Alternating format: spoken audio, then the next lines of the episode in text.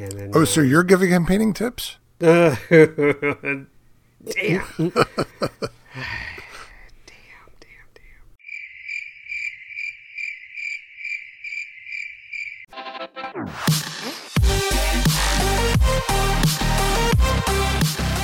Welcome to the RC Roundtable Podcast, where we discuss the latest RC hobby news, events, model reviews, and a whole lot more.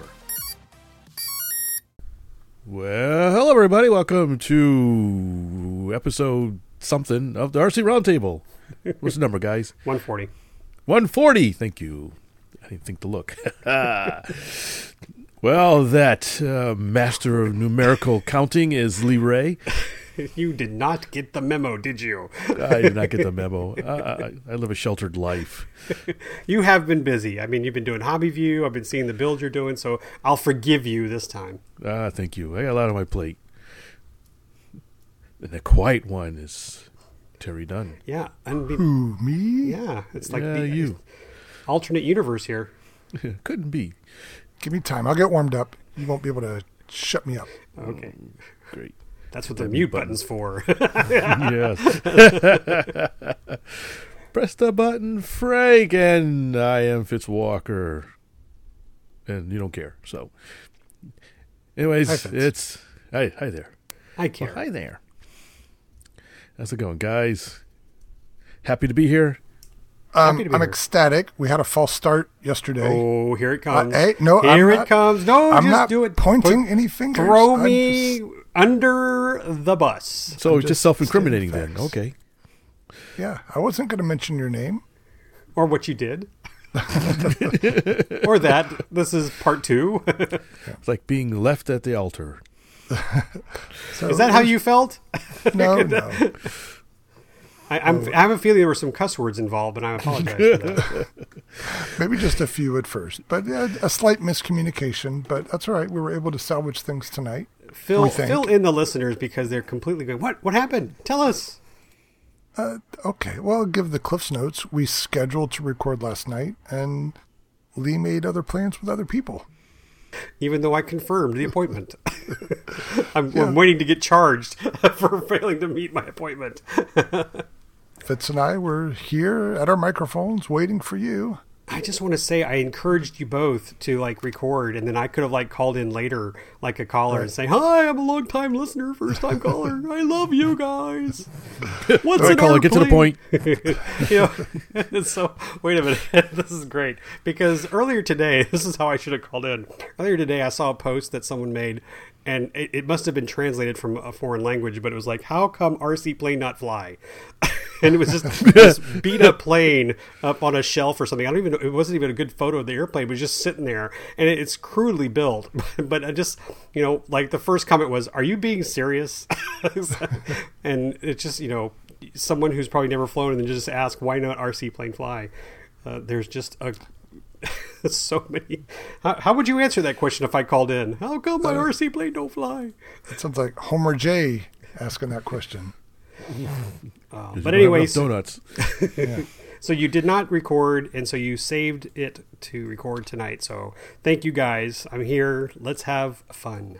Well, this was a bonus. Usually I'm tied up with work until late hours on Tuesday, but I got a stay of execution tonight, and so we were able to salvage this. You'll be executed tomorrow. Yeah, right. Hey, Did you have enough beer left over from last night? No, no, um, it's a dry county tonight. So Fry County. All right. Well, let's get the show on the road. Yeah.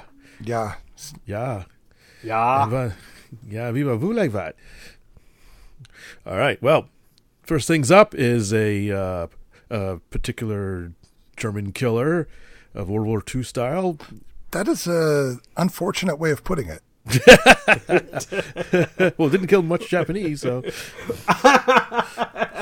They had P-47s in the Pacific, right? Didn't they have the N's, the long-range version? uh, yeah. By that time, it didn't matter. yeah, I, but I think there were some over there. But anyway, just Yeah, probably a few. insert whatever country. Just uh, yeah, maybe They didn't. Ger- that. Are you saying they didn't kill any Germans? No, I'm not. I'm just saying Well, there's see, probably better attributes that you could pick to to. Oh, they're- introduce this. everybody's grown ups here. They're not little babies. so everyone, Yeah, I what they're talking about is the plane called the Jug. The jug. so you got two of them that are jugs. I, I was gonna, sorry, I was Wow. wow. I, I have a couple of German killers in my hangar. that just sounds wrong. I know a little German. He's standing right over there. Oh my goodness. Okay, so let's We let's should have recorded last night. Okay, so maybe it was a bad start. So, anyways, this friendly this friendly shiny airplane never did no one no airplane. harm. So uh, the the folks at uh, Hangar Nine slash Horizon Hobby came up with a little bit of a surprise, which is interesting, as they came up with a, I guess it's best to call it a sports scale P forty seven. Or sort of scale. Sort of squint scale? Close one eye, stand back, squint, turn around five times, have a drink scale. Yeah.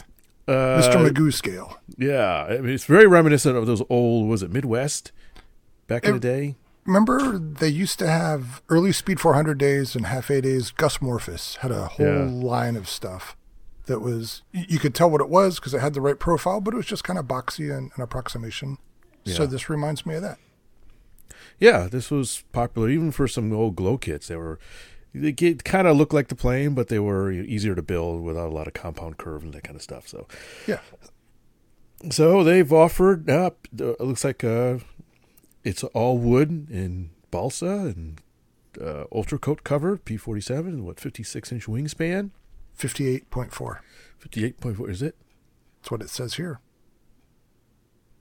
Huh? It says fifty six point five here.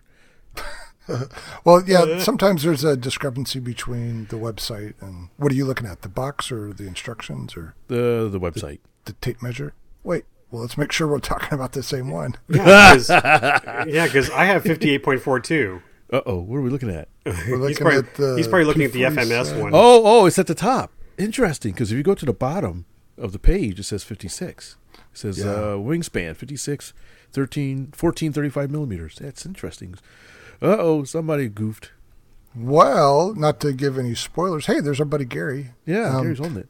So, uh, from what I heard, you have one in your general area. You could actually measure the wingspan. Um, yeah, it's not as easy as saying. The wings are in pieces, the fuselage in pieces. But Well, yes, you- I have. We'll wait. You go ahead and build the wings real quick, and we'll. Uh, no. It's between 56 and 58. What's a couple inches between, you know? Oh no! Look at the picture of Gary with it. Why am I having seizures right now? It's on the wrong side. Uh, what? Ugh. Is it on the wrong side? Oh, yeah, it is. yeah, wrong the side. wing insignia is on the wrong side, but that's Uh, all right. That's a forgivable mistake. At least know- it's oriented the right way. if we've taught anybody anything with our show, that's that Terry knows his stars and bars. No, that- I, I know very basics. He's he's uh, given me warnings a couple of times, slaps on the wrists. I think one time I put him on both wings just to play it safe. No, that, that's my one pet peeve, and No, I like to joke. That's not your it. one. That's not your Well, one. you're right. I have a lot of pet peeves. Because there was many. there was some. I think I sent you a couple of weeks ago. A guy had a plane and the star was upside down, and I think Yeah. it was on the fuselage too. So that made it even worse. yeah. But anyway, all is So, forgiven. anyways, so maybe sometime we have Gary come out and defend himself. So, have you looked inside the box? Does it come with the decals already on it? Uh, you know, I did, no, there's a, It's gonna get worse. uh, for the part, most part, no. There's a big decal sheet in there.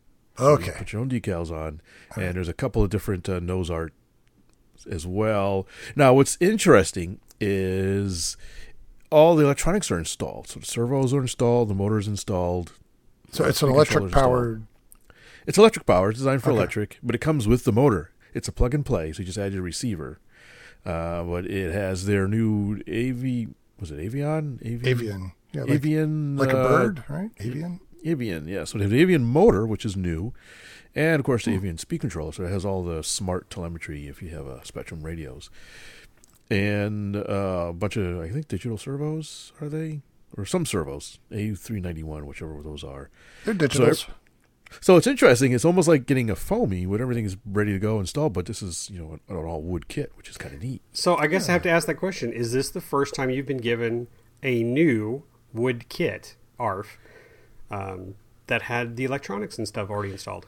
No, I thought your Ultra Stick was the same kind of thing. Correct. The Ultra Stick is the same way. Oh wow! So kind of move in this direction.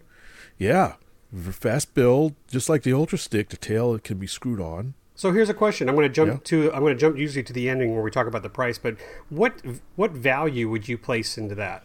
Fitz of it already being installed. Because I think I Uh, have an idea of what Terry might say. So I wonder what you would say. What do you mean by value?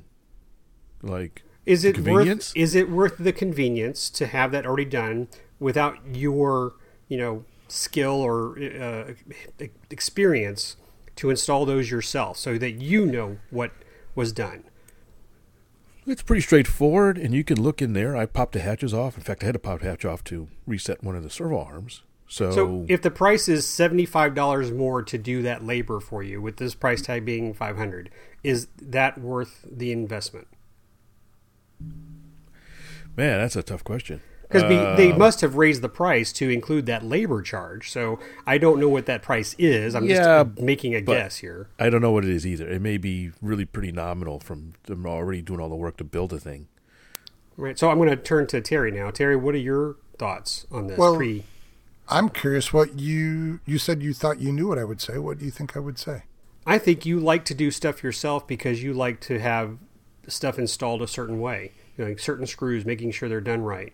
And you've often said like you should always double check the the material that you're using to, you know, because sometimes you might improve upon a you know a simple ARF and say, you know what, I've had experience with this, you know, control horn not staying on, I'm going to upgrade it, or maybe use a stronger servo, that kind of thing. Um, yeah, I'm sure I've said those things in the past. And this example, I don't feel like I would be adding much value by doing it myself. So, and like Fitz said, the stuff that is pre-installed, you can inspect to make sure it's up to your standard. So it's not like it's hidden behind anything once it's there. So yeah, I I see it as a bonus here. If you're already getting a pre-built, pre-covered thing, you're you're you're getting a cookie cutter airplane as it is. So I don't see that you're adding individual any individuality yourself and I don't know how much can they screw up installing a servo. but I do have I'm gonna. Can you save that clip for me, right. uh, Fitz? So in the future, when he gets to a, a used uh, sale or he gets a plane and he goes, "Let me tell you about how this servo was installed." Yeah, yeah. but uh, it is a little perplexing to me because it includes all these electronics to take advantage of the telemetry, but it doesn't include the core component, which is a telemetry capable receiver. So I, and I guess is any of that compatible with another brand of receiver that would have telemetry, or is it only compatible with the Spektrum? I would think it's only Spektrum. No, oh, I thought I heard there's somebody has a module that's Okay. compatible. I don't know. I don't know. maybe exactly. Maybe they're just trying to stay below that five hundred dollar price point, and you know, they can't do that with a receiver. But I don't know. That just seems strange to me that they give you all that stuff, but then you got to put in your own receiver. Hmm. Yeah, it is interesting because the, the Ultra Stick's the same way, no receiver. So I don't know because you know all their foamies usually come with a receiver of some sort for um, for their safe and AS3X and that kind of stuff. But this one they didn't do that. So Yeah. so maybe it was a cost saving thing because wood kits are more expensive to build. So maybe that's one way to keep the price better in line. Just throw whatever receiver you want, and they can keep the price point down. Yeah. Because right. people were, have been asking for balsa wood ARFs instead of the foamies. So uh, hopefully this is a trend. It'd be interesting to see what others they have in the works. Maybe the other sport planes like a. That, I'm sure they got to do like a P51 at some point. Yeah. And this is not a rehash of an older ARF that's come back, right? Like the Ultra Stick you had was once something else, and then they brought it back with the new gear. If I Yeah. understand correctly, this is a whole new airplane from what This I looks whole understand. new, yeah. I mean, it look, definitely looks inspired from some of the early, you know, early '90s sport scale stuff. But yeah, it's it's a whole new tooling, whatever you want to call it, Yeah. design, clean, clean sheet design, so to speak. And at this size, it's roughly like a 40 size nitro model. Yeah, roughly. Yeah, I say nitro, others say glow. You know what I mean. yeah, so, yeah. So it's a nice size, and we can split apart as well for Okay. transportation. Uh, it's interesting that they're they offer with the same motor and speed controller four to six S power. Oh, uh, really? Capability, yeah. It comes with I think a, a setup for 4S, a 1412 prop, pretty deep pitch. Uh, though they say if you're going to use 6S, you should change the prop. Uh, okay. Yeah, I noticed that prop size and thought that was strange, but Yeah, it looks like interesting. It's, uh, the load up a 4S setup. And also tell you to glue the tail on for success. Don't screw it in. Oh, you, it's a screw-on tail, but Yeah. okay, interesting. Oh, I also should note that the retracts, it has retracts and they're already installed too. All right. Electric, I presume. Le- yeah, electric retract or whatever you fly Alright. units. So I look forward to throwing it together and flying it around. Looks like uh, I see some videos. Looks like it flies pretty good. No flaps. It's real basic five channel. Okay. Hey, do me a favor and time the build. I'd like to know how long it takes to put this together. I'll try. I'll try to remember to do that. I usually don't. So I'll I'll text you every day until you actually say I'm doing it right now. Shut up.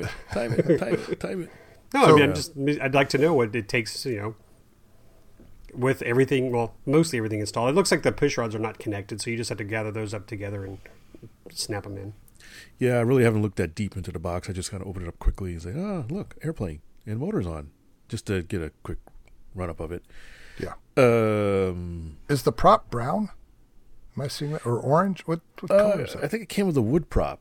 Oh, is that what that is? Yeah, I think it comes Oh, with it, a- yeah, there it goes. 1412 wood electric propeller. Yeah, which is interesting too. Yeah. Better stock up on those. Yeah. Oh, it's also interesting. I was looking at the photo and I thought the wings came apart, but actually you glue the wings together. Do you know that? yeah, I thought they came apart. No, I'm looking at a picture right here, and this guy's epoxying the, the wing together. Oh, okay. All right, I stand corrected. But it's removable. The the one piece wing is removable from Oh. the fuselage. Yeah, it's like a cradle, whatever. Yeah. Okay. Oh, oh, oh, here he goes. It says uh, I kind of went okay. to one There you page too far. Joining the wing panels for higher power configurations optional. So it says when using higher power, it is recommended you glue the wing panels together, or you'll rip them off and your plane will crash and you'll have to buy a new one. That's underlined, by the way.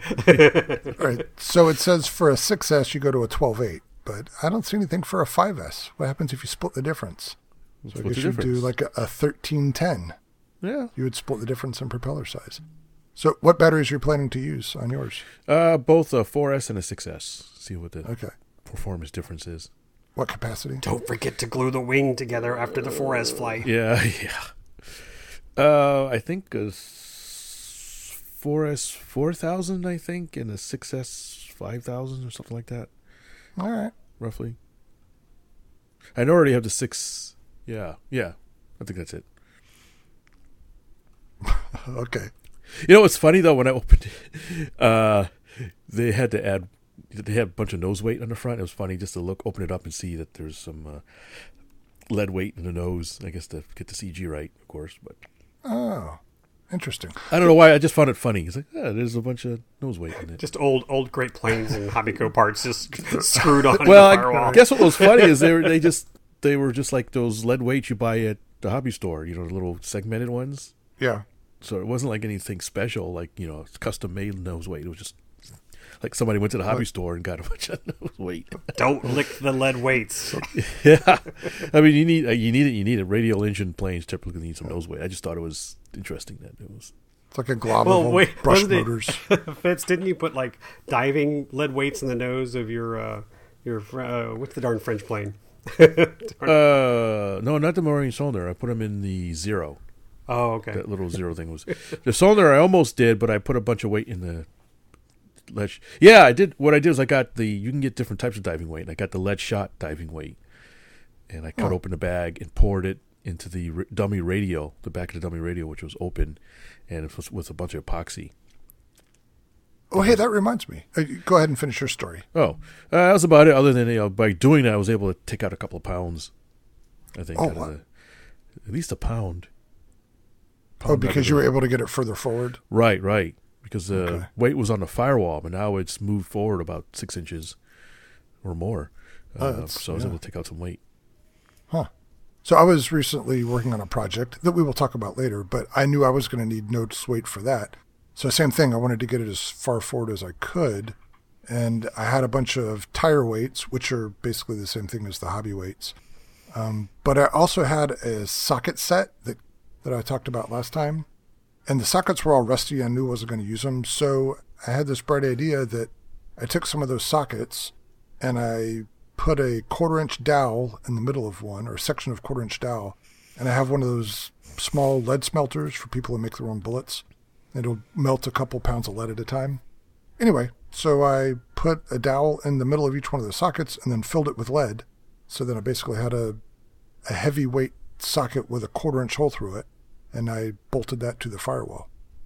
And so, in a little compact, nice looking package, I have things ranging from, I think, three quarter ounce on the smallest one up to about three and a half ounces for the biggest one. And I just run a quarter 20 bolt through the socket into the firewall. Handy dandy. It worked out well. That's pretty clever. Yeah, I'll try it again. I'll be on the lookout for other uh, bad sockets I can use. Well, see, to me, lead wasn't enough, so I went ahead and just got a collection of American Gold Eagles and just, you know, drilled holes through them and a little bit heavier. What the hell are you talking about? Gold bullions. Oh, like eagles have hollow feathers. Uh, what are you doing, Lee? That's a felony. No. Um, all right, now I get it. Be careful with lead. That's all I want to say. Oh yeah, you don't melt lead inside your house. That stuff will kill you. Wait, you don't? Oh shoot! Let me turn off this lead pot over here. Hold on a second. You so have to uh, sniff CA to counter the effects. let's finish up the hanger, the Hangar Nine P forty seven. So you've got it. It's in your workshop. Hopefully, you'll have it done soon. You're going to tell us all about it on an upcoming podcast. Correct? That's the plan. All right. And is this an article or just a video? What's the Uh, deal? This will be just a video. Okay. On Hobby View, as Hobby if View. people don't already know that. Go to Hobby View for your hobby viewing. Yeah, what did you release last? Gosh, Uh, Ultra Stick. Ultra, okay. And, Uh, and the flight video for your Cessna Caravan. yeah, that was just before the Ultra Stick. Yeah, so did you see it? Uh, yeah, I saw it. Yeah, okay. now you know nice we're work, talking about? Smithers. yeah, crashy smashy. Yeah, it was a bad day. It's all right. It happens to the best of us. So, all right. Well, good luck with the P 47. I'm sure it's a lovely airplane. It looks good. And I hope it didn't sound like we were making fun of it earlier. I, I like simple airplanes. This is just a simplified P 47. Yeah, yeah. I mean, So- it may not be everybody's cup of tea, but it looks uh, looks like it'd be a nice uh, sport warbird. You can have a warbird without having a whole lot of emotional involvement in it. I'm hoping you can give us a good comparison to the other Hangar Nine you built for Jeff, right? The 20 cc. Yeah, yeah, yeah. Twenty cc word. Well, that thing flew really good. Yeah. I'm, you know, and I finished my Seagull and I flew it at best, and I, I like that. There's some other little changes I need to make, change the prop, um, and uh, CG just a tad, but other than that, I, I enjoyed that. All right. Well, keep us updated. Do you have a timeline for rolling this thing out? Um, no, it's probably not going to be all that quick. I'm trying to finish up on that uh, other review, which we can talk about in the workbench. But So, yeah, this one's, now that I think about it, a little bit unique because I think, me being on the outside, what I think happens is you, Horizon Hobby insiders, get something and you're not allowed to talk about it, and then everybody drops their video on the day that they release the model. But this model's already released, right? They're available. yeah, I'm getting. I'm a late comer. Yes. Okay. Well, I haven't seen anybody else talk about this one. Uh, yeah, yeah, RC Geek just posted something. He Yeah, Chris- Oh, has okay. Okay, yeah. But he's not flying it yet or anything. Looked like he put it together already, though. Did he? Oh, well, Yeah. giddy up, Fitz. Uh, you're faster than I am. But these are available now, right? Yes, they are. It says Okay. uh, new, and I think it said buy now. Add to cart. Yep. Four ninety nine ninety nine, plug and play. Which means add a receiver and a battery. Yeah. And how many channels? Six? Five, Okay. maybe six. Let's see. Throttle, flaps, gear, elevator, rudder. It's five. And there's no unless your receiver that you pick has the Are there safe and flaps? stuff. So, so Oh, sorry, No. you're right, not flaps. no flaps, but it has that reverse capability on a speed controller, and I've never done that. Does that take an extra channel? I think Lee, you did you try? Was it you experiment with that or somebody else? No, somebody else did, but I don't think it, it does take a channel. So, but it just, I think it just passes through the uh, throttle, right? I don't know. I've never done it before, but I saw it on a video he stopped and backed up with it. I'm like, oh, I got to try that, but I have never programmed Avian. I think the newer Avian speed controllers have that capability in the firmware, but I don't. I have to read on it, see how to activate it. I, I could try it on my uh, P47, but I haven't. Uh, no, I haven't programmed it yet. So I want to try it in the air. Okay. So make a lot of noise. look, you already lost one plane, buddy. Come on, can we can we try to cut those odds Yeah, down? th- do that on the second flight. you know, guts no glory, right? Right, so let's count again. Throttle, ailerons, rudder, elevator. That's four. And then Yep. retracts is five. Five. And then if you want to add s- stability or whatever, then, you know, Yeah, that's six if you want to put a, you know, AS3X, whatever. lights, bomb drop, ejection seat. Machine guns. Yeah. Okay. All right. Well, I don't have anything else to say about it, unless you guys got something. Really? You don't want to talk about it for more than 20 minutes? No, we got something else to talk about. Oh, yeah. Lots of other things. All right. All right. Uh, so apparently another Mavic just dropped, and I know nothing about it. I don't either. I just know there's a new number. Mavic 3. Is it, Mavic Dude. Three. is it, you know, a better camera or? Yes, you need- Yes.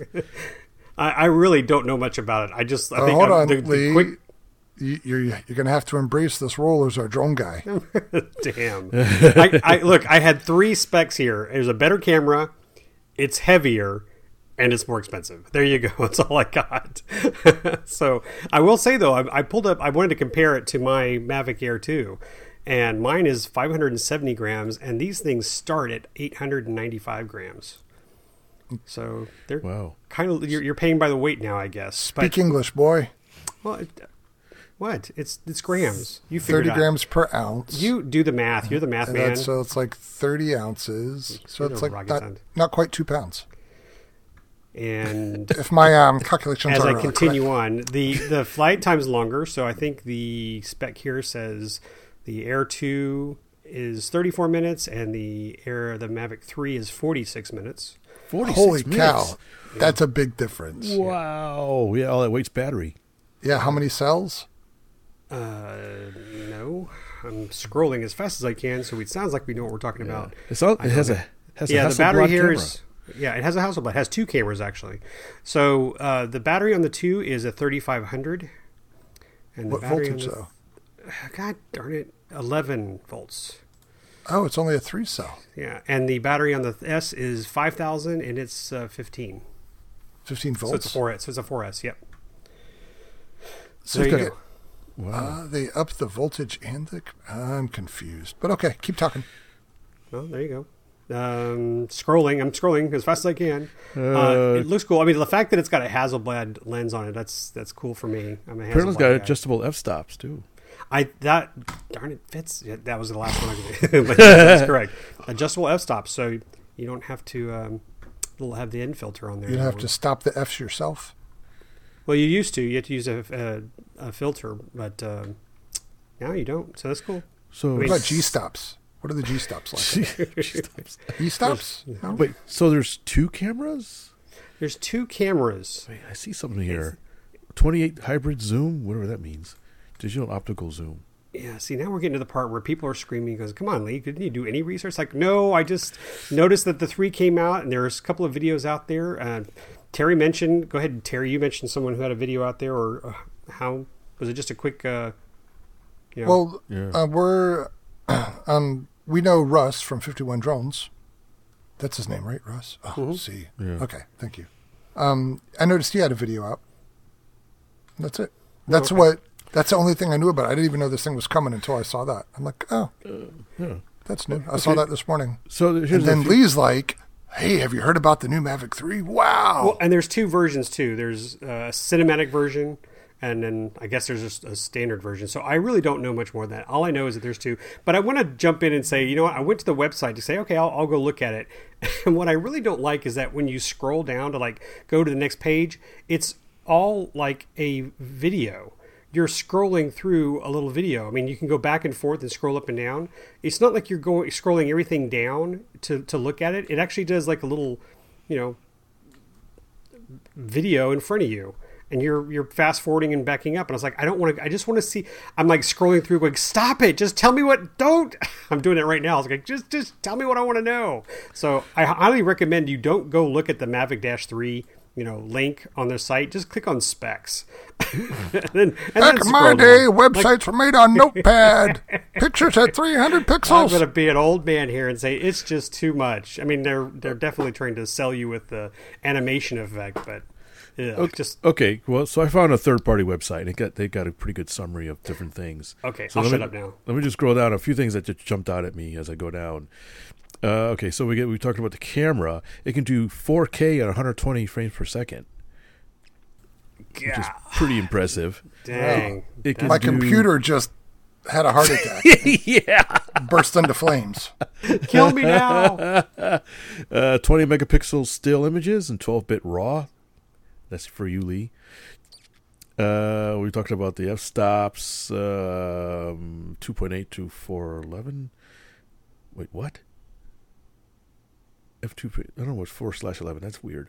Um, yeah, so it has an f stops between f2.8 and f11, so you can manually change your aperture. Okay, well, the Raider wrote it. It says 4 slash 11, which doesn't make any sense. I'll change your aperture. Yeah, it's a typo on the website. It looks like uh, it's got extra sensors. So it says um, fish six fisheye vision sensors for all directions, so it doesn't bump into anything, even going backwards. Uh, So it's a sensitive drone. it's a sensitive drone. Yes. Uh, it's got a, a target lock. That's a scary. it can lock on Uh, a subject even says normal that? mode. What's that? It actually says that. Uh, this is active track five. So users maintain a lock on the subject, even in normal modes. Uh, secondary sensors can can you track an object until it once again focus on it. So if you move out of the frame, it sort of I guess predicts where you are and can block back on you. Oh, it can lock on to not only GPS but GLONASS and Beidou, so the Russian and Chinese GPS. Hmm, that's reassuring. Oh, that's good to know. When uh, at the end of the world, we know we can still do that. Yeah. when it becomes sentient, it, it yeah. can go wherever it wants. Go where it wants and destroy what it wants. Uh, it's faster, 35% faster than the other Mavics. Uh, Here's a new one: the new O3 Plus. I'm assuming that's a, a transmission device. Extends video transmission range to a maximum distance of 15 kilometers. Wow. Oh, well, what, six miles or so? No, it's, it's just a little dot. I mean, it's, that's certainly uh, No, more than that. Yeah. Uh, different modes. Then they got a cinematic version, like that Lee that you kind of touched on. Uh, data rate of 3.7 gigabits per second. Holy mother! Uh, it comes with a built-in one terabyte SSD hard drive. Wow. Wow! And it uses a, and a data special high-speed data cable to transfer all the files down. I think the I think the built-in storage on my Mavic 2 is eight gigabytes. well, we're recording 4K at 120 I know. frames per second. That's I gonna know, chew just- up. I know it's just wow. So how much Uh, is this thing? That was my next thing. Um, if you have to ask, you can't afford it. Yeah, it's not for tire kickers, I assume, with all that stuff. Uh, the standard version is 2200. It actually says consumer. It does not say it's not one of, on their professional line. Well, yeah, I Well, get it, but That's the cheap one. If you get the Cinema Pro combo, that's 5000 huh, that's right up there. Where what was the big one they used to have with the fold down landing gear? Oh, yeah. I The don't big know what that's fancy called. thing? Yeah. The articulated landing gear one. Yeah, Or, um, so, so yeah. The Inspire. The yeah, Inspire. that one. They had it, Yeah. yeah, they had two versions We're of in the money. We're in the money. It was five thousand dollars. Five. It's, well, it's a mini red camera, practically. Holy smokes! Uh, it comes with, it folds up, too, like normal. What was that, Lee? Oh, nothing. I. Well, that's the thing. That I don't know if this technology is moving as fast as it used to be, but you knew when you bought a DJI or any other kind of drone there a few years ago. By the time it showed up on your doorstep, it was obsolete yeah. I know mine is. and half the price. So it looks like they got three versions. One's 2200, one's 3000, the other one's 5000. Hmm. Yows, right. yowzers. Ugh. All right. Not my cup of tea. I appreciate the technology, but Yeah, Well, I don't need it. I- I'm going to end our little Mavic story with a personal story. uh, during the storm that hit us uh, last week, Fitz, uh, that front that came through, Yeah. I lost shingles on my house. My house is only eight years old, and I lost shingles, and they just flew right off. And I hired a couple of well, I called a couple of roofing companies to come do an inspection. One guy showed up and did you know his quote, and the other guy showed up and he forgot his ladder. And he thought like, oh, I thought there was access to your roof. I said, no, I need a ladder. And he goes, well, I, I can't get up there and look. I said, well, I got my got my quadcopter. You want me to? To, he goes, oh, that'd be great. So we pull it on. He was like all in awe. He was like, oh my god, you can see everything with that. So Where's he been for the last 10 years? well, he, they have a guy they can. They have. I guess they have a, a contract. Uh, what do you call it? Uh, not a consultant. Uh, contractor? Subcontractor. Yeah, subcontractor that comes out to do stuff like that if it's larger, I guess.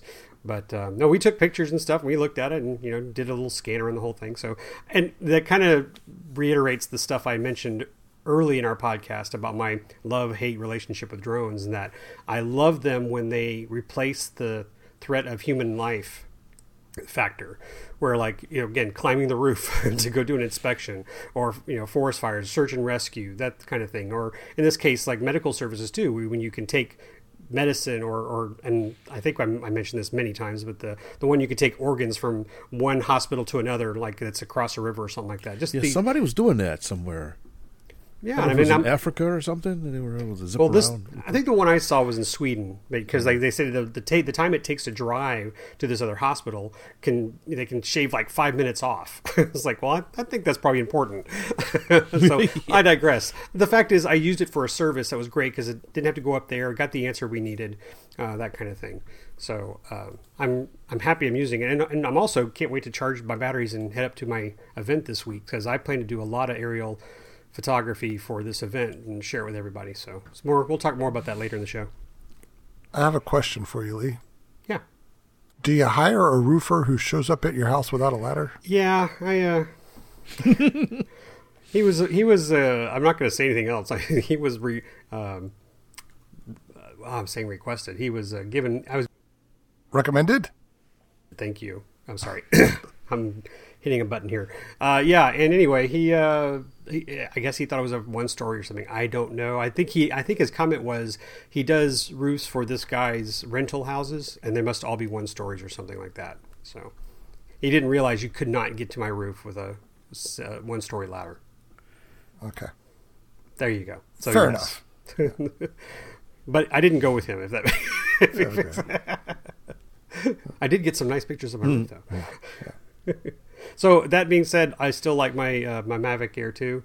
It's I think it's wonderful. I, I've gotten some great that stuff. old in fact, thing? in fact, still paying on it. That's hilarious. Um, the um, we put a couple of videos out for the AMA on on aerial shots, and so um, I, all of it was my footage with mine when I went to Richardson and the Northwest RC and the Thunderfield. So all that footage came from there, and we were encouraging other clubs to do that so we can kind of share people's layouts and stuff like that. So they they are for good.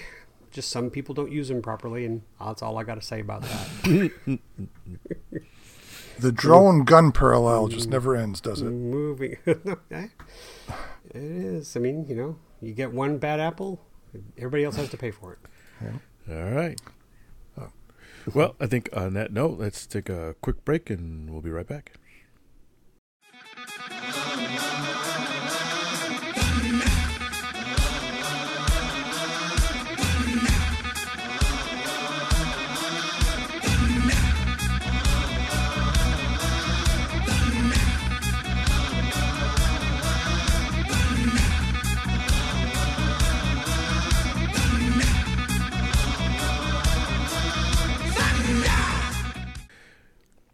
So, Lee, you missed a fun time on the water a couple weekends ago.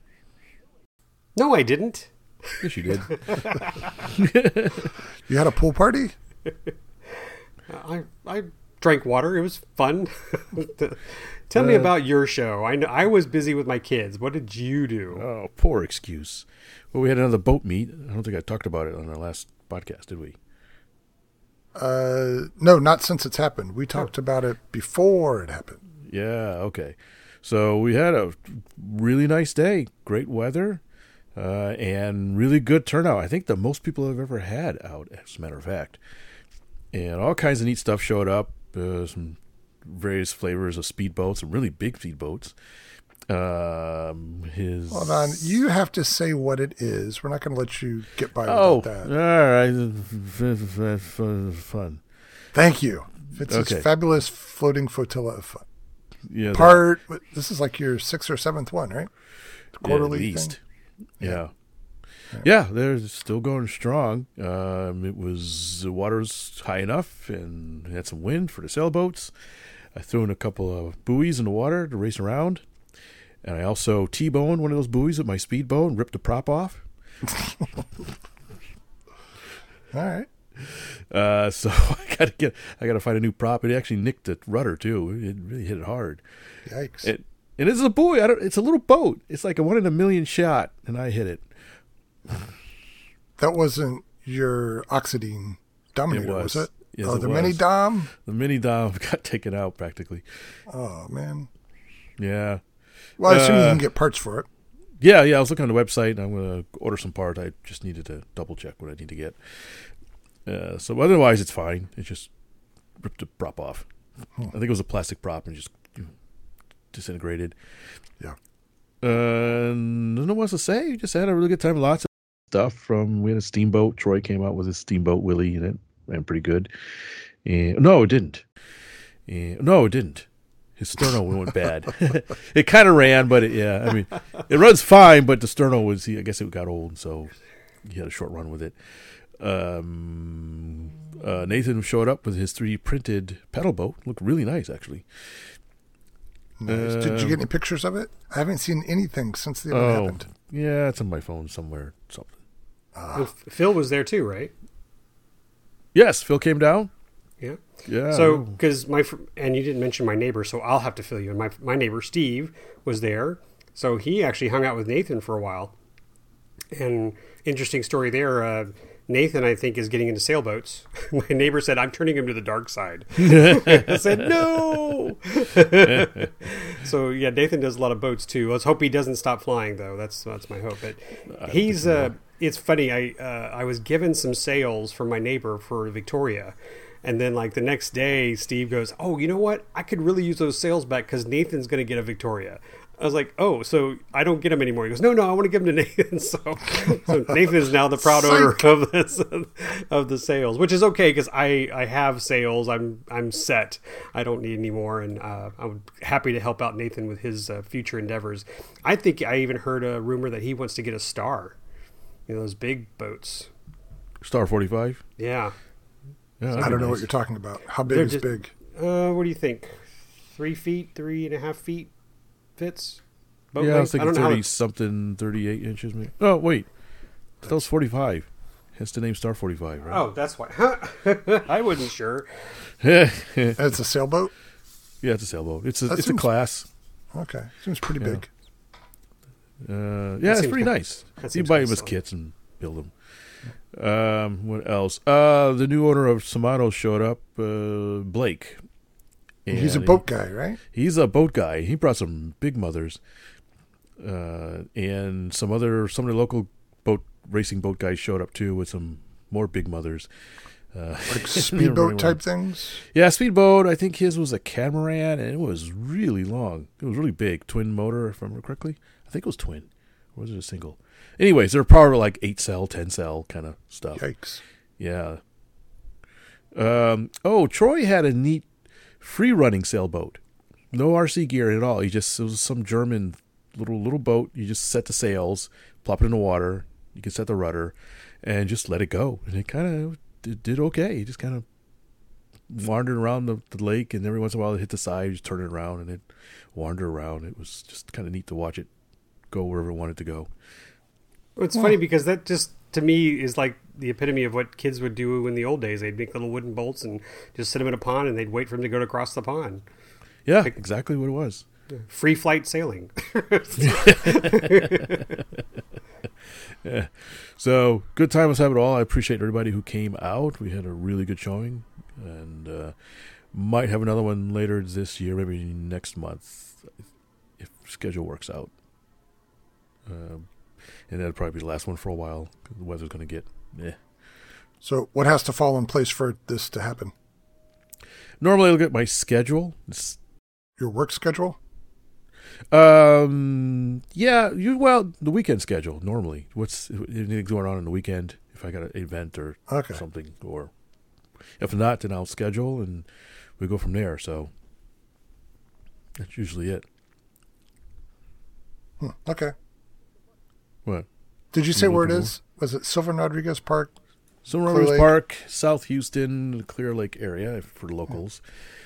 Uh, if you again, if you're in the Houston area and you're interested in coming to the event, send us a letter to contact at rcroundtable.com and uh, I can add you to the mailing list. I maintain a mailing list that I send out whenever I schedule it.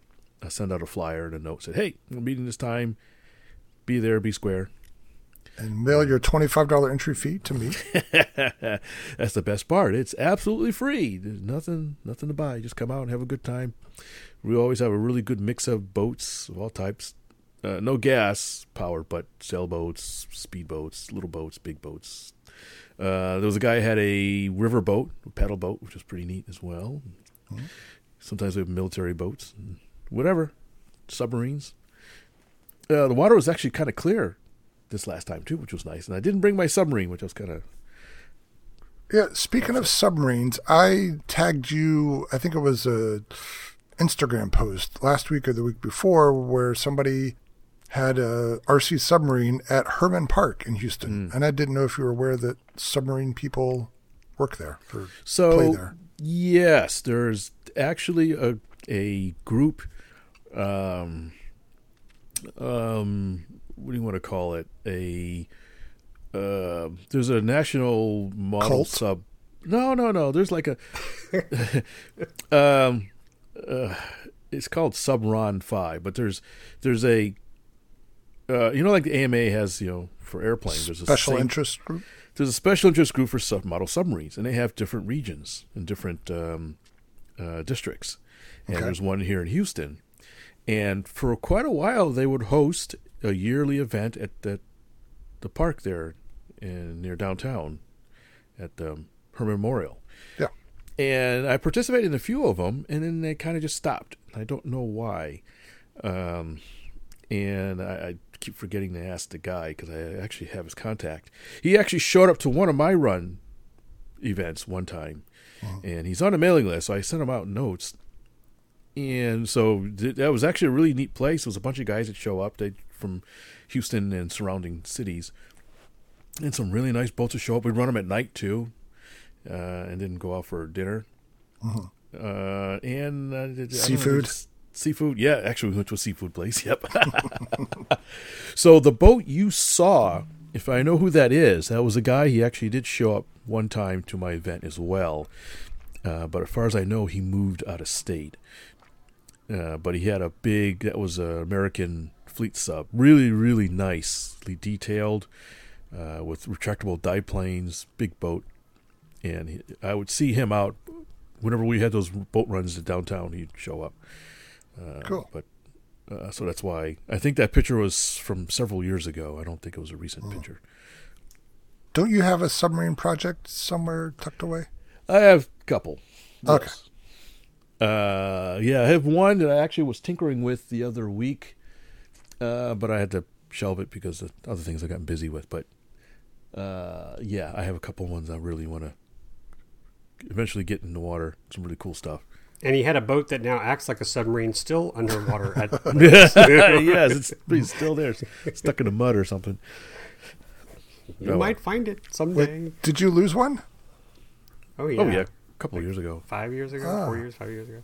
At Sylvan Rodriguez? Yep, it's submarine. It didn't come back up. Oh, boy. Yeah, it was a little, little tiny speedboat. So if they ever drained that, it'd be interesting to see what they uncover. You might find all kinds of good stuff in there. Some boots, some woolly mammoth tusks. I have one in uh, in uh, at the bottom in the lake in New Britain, Connecticut, as well. Oh, no. Yeah, one of my early speedboats. This was a cool looking. It was a hydroplane, but it was sort of a ca- uh, canard hydroplane. Okay. It was. Uh, it had two, I guess, sponsons in the back and one in the front. I got it because it was real cool looking, um, and I drove around for a while and I hit a log or something and it flipped over and sunk. And it, it actually came back up a little bit when I was trying to wait out to get it and it sunk back in and I it's gone. so I'm sure it's still down in the bit of mud, bottom of that little pond. I think it's probably returned to Mother Nature by now. Yeah, yeah, that was like 30 years ago. So Yeah. yeah. Ashes So to ashes, dust to dust. yep. and that one had some foam in it too, but I guess it wasn't enough for the. So, anyways, Uh, we hardly knew ye. I bet some guy was out there, you know, fishing for catfish. He goes home, got that thing, and his boat pops out. Right? yeah, yeah. If anybody in Connecticut finds a little old boat, let me know. In uh, uh, Stanley Quarter Park, that's where it was. All right. I thought you were bad with names, but man, you just pulled that right out of the archives. Can't believe I remembered it. Yeah. Well, oh, one of those things. I got a weird memory. All right, while, while we're hold on, I'm not done with boats yet. I saw another cool thing the other day.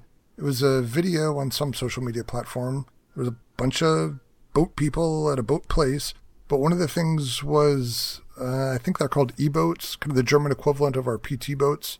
They'll launch torpedoes off. Oh the yeah, yeah, deck. yeah. And they're like they- in between a PT boat and a destroyer. I think they're a little Okay, bit so a bigger little than bigger. boat. Yeah. Yeah. Anyway, but the point was, it actually had little torpedoes it would shoot that would travel across the water. and he was trying to sh- shoot some of the other boats. Yeah, it was really cool. oh, neat. They seemed to run at kind of a scale speed, and Well, and, and you know, they, they kind of like station that the target in the middle and say, okay, don't move. no, the other guys were trying to avoid them. Oh, really? Well, the, the video I saw, boat was stuff. just sitting there. It did not explode though; they just bounced. Oh, They were Nerf pedos, what was that's like a competition? You try to launch a torpedo, you try to avoid it, uh, maybe. get points Yeah, if you hit, points they if you miss. don't they actually have competitions with BBs where they try to Oh, yeah. sink each other? Yeah, it's warship combat. Yeah, The ships are built with I think like one thirty second balsa wood sides, something like that, and they pummel each other with BBs until they sink. I've been to a fun. few few of those. They're, they're fun to watch. So you, you have to. It's funny if you you know if you go close to them, you gotta say, uh, they make you wear um uh safety goggles. You know, Okay. we have glasses. Yeah. You're like, why? They're just pointing each other in the in the lake, but they they can get bounces and ricochets. Hmm. And I've had a few BBs come pretty close to me from ricochets. what the hell was that? It's like RC combat. If you can't get the ship, get the pilot. but they are neat to watch. You know, as they Hmm. drive around, and they have bilge pumps in them too. So you start seeing water pop out, you know, spurt out of Right. them as the pumps are pumping. Hmm. And then they'll they'll take them out after a round and patch them up. After about five ten minutes, they're all patched up and then back on the water again. Ah, interesting. Yeah, yes, pretty neat. I haven't seen one in a while, but uh, if you ever see get a chance to see one, I would go, definitely go watch them. Yeah, I think it'd be fun to do. Yeah, Okay, now I'm done talking about boats. you sure? Yeah. Mm, okay. You sure? Yeah, yeah. Okay. better. Yeah. Lee, Fitz. tell us about Round Top. Round Top, Round Top, Texas, folks. If you if you don't know what we're talking about, you need to go back a couple of podcasts, like eight. That's how long we've been working on this bad boy, uh, guys. We are hosting a huge event in Round Top, Texas, called the Round Top RC Expo. You can go to rtrcexpo.com to get information. And if you scroll way down to the bottom and you're on Facebook, there's a Facebook icon that'll take you straight to our page. And man, the Texas Warbird Thunder team is working their butts off. Um, have either are either of you following the R the Round Top page on Facebook? Yeah, I see some of the posts here and there. Yeah. I see they got they got a fish head there apparently. A fi- the uh, man, the work they're doing is incredible, and I, I'd like to give credit where credit is due. I'll just say the entire uh, Texas Warbird Thunder team is working. Uh, they've mowed the field real well. They've got lines put down. They've got tents going up. We have tables already set up. Uh, porta potties are there. The pilot stations are set up. They they changed things around fits from when the last time you were there. We used to have like a, a wraparound with the pilot stations for possibly two runways. Yeah. But now we've just made it one. So it goes on. I think we have a thousand feet of, of the runway. I think that's Wow. what they've worked it out to be now. Wow. And yeah, it's incredible. And uh, again, go to the Facebook page, folks, or just go to the, uh, or if you're on Instagram, we have pictures that we're sharing there too. And I'm just excited to be a part of this. It's I'm I'm part of a, a a chat, a group chat that's constantly feeding information about what we're doing, who needs to get what, and so forth. And uh, again, I, I it's our first first year to do this, our inaugural event, and we're going to make mistakes. We understand that, but I'll tell you, the heart is there, the passion to have this event is there, and you know these guys with their birds, their aircraft, they just love to. I don't want to say show off, but it, have a good time. And it looks like there might be, I don't know, 10, 12 pilots already there this week. They, they showed up yesterday. And so, um, you know, the RV slots are, are starting to fill. But that being said, there's a lot of parking out there, guys. A ton of parking. They've, you know, Fitz, when you and I were there, we were kind of in that back corner, remember?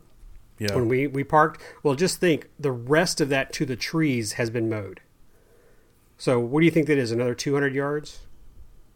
You know, from where we were that day to the to the to the sides. yeah to the sides. Okay, yeah, that's what I thought. Yeah, because at the Uh, time it hadn't been mowed, but there, there's just Yeah. so much more area to park. So Yeah. Oh yeah. um, there is going to be space, and uh, it's it, if you've got some time this weekend, please please come down to Round Top. And I say this weekend, let me fix the dates: uh, November 11th through the 13th, because obviously now that I'm thinking about it and we're recording this, and unless we can get this out by Friday, this is oh yeah, so yeah, it's Yeah, all I don't think that's gonna happen. my life has flashed before me, so and now I'm apologizing for all that. I guess again, I'm just so eager to talk about it. I forget this might be in the past. Uh, so Consider this a November, pregame show. uh, so never. You missed a great event, guys. I can let me tell you about the stuff that happened. Um, so uh, Saturday is going to be, of course, the big day. I just want to acknowledge some people that are coming down. We've got three bigwigs from the AMA coming from. I, I am not sure Cameron's from there, uh, but uh, Chad Budreau, Rich Hanson, Randy Cameron are coming down from the AMA to this event. They're flying in, I think, Friday and our uh, VP, our district BV, Lawrence Harville, will be here. So there's going to be four big wig AMA guys uh, and a half. I'm I'm, I'm, I'm the half guy. so um, you know, representing the Academy of Model Aeronautics there.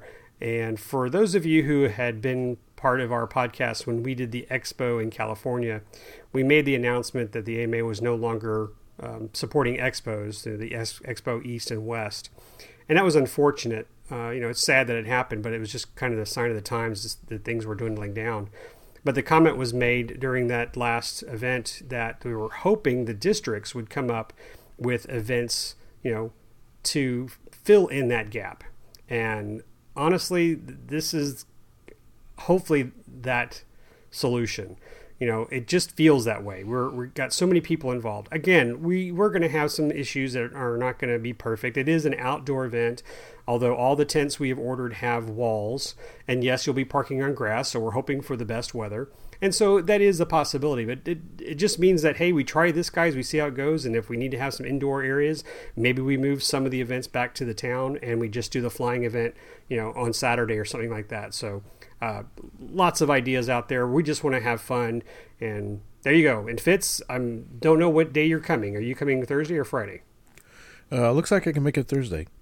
Awesome. So I'll be leaving here Thursday morning. Just bringing my truck, no trailer, just uh, three or four planes. I'm going to bring your, well, not mine, Hangar 9. Uh, is it Hangar 9 P 51 or is it the uh, E Flight? It was an E Flight P 51. flight. Yeah. Yeah, so I'll have that P fifty one, so Ryan and I can fly. I'm going to bring both my Corsairs, so the H H and I and HMI, H and I, excuse me, right, Terry? H and M. and yeah, Yeah. so I'm bringing that. Yes, and then the uh, the Top Flite Corsair I have, and as long as I have room, I'm going to try to sneak in the P38, the Flightline P38, and the Seagull P47. So this is not a Big Bird event. It's open to any warbird. It's a giant scale warbird event. I'm just sneaking mine in. Pushing the limits, huh? I think I think I have a VIP pass, so uh, like I have a handicap. so I can I can shave a couple of inches off the wingtips. But yes, it is a giant scale warbird event. So that's that's what it's supposed to be. So I'm just gonna just say that. I wish it was an all warbird event, but it is supposed to be just a giant scale. And so by the book, that would be 80 inch wingspan, 60 inch biplane. Correct. Yeah. Okay. So are there going to be demos or anything like that? that you know, there are, uh, there are, and we're also going to have a couple of full scale. sorry, a couple of full scale flybys, and hopefully uh, Fitz will not jump off into the fields this have time. a near death experience. We'll have to hit the dirt. Gosh, uh, Fitz, I'm going to send you a video later after this podcast on a test run they held today with the P51 and uh, the Texan at the field, so they knew Hmm. the flying. And uh, let's just say that Texan would have uh, uh, given you a scalp. Oh, damn. I Yeah. mean, he came I- in low. That's what I was thinking when I saw that. Oh my gosh! No, no, you haven't seen this one, Terry. You saw the one Oh, going the one one they direction. didn't post? You didn't see the one they didn't post, and I'm pretty sure they'll just have to. Now, look, that was a that was a safe area. There was nobody there. You know, it was like no public. It was uh, let's let's see how low you can go, and then we move it up from there. But oh my gosh, it was spectacular because he had the smoke on too, so he was dusting the field. Uh, pretty amazing. So we will have some flybys on Saturday. We have. Uh, we're also going to give the AMA staff a time to chat with the the members there. So it's going to be like a mini district meeting. Um, but I'm looking forward to it, guys, and I will be posting most of my material up on the AMA page. So please follow us on our our Facebook page. I'll also be throwing it out on our Instagram page, and if I have some time, I'll also start adding some stuff to our RC Roundtable. Definitely stuff of Fitz and I, because that's another thing that um, we haven't really mentioned. I don't know how well the internet access is out there. I would love to do a live feed with uh, you know Fitz on the microphone and us doing some flight line stuff. We may just have to record it, but that kind of stuff, that kind of work where Fitz and I are working together, that will eventually go on the RC Roundtable page. Yeah, you should try to do a show. Well, I hope. I mean, that, that would be great. And um, I don't know, maybe Friday night Fitz. Hmm. Yeah, that's you- a good Yeah, idea. bring your microphone. Now, you, we have some friends coming down. Richard, you're staying with Richard at a hotel, correct? Yeah, Richard and I are sharing a room. Okay, so you guys are there. I'm going to be staying at a bed and breakfast in town, uh, so I'll be I'll be there. But I think you know we'd have the opportunity as long as Richard, you know, you're taking your own car though. You guys aren't riding together back and forth to the hotel. No, no, no. I'm taking my own car. Yeah, so we can. Like you, no trailer, just a car. Okay, good. So possibly we can do something something Friday night to do a recording. That'd be great.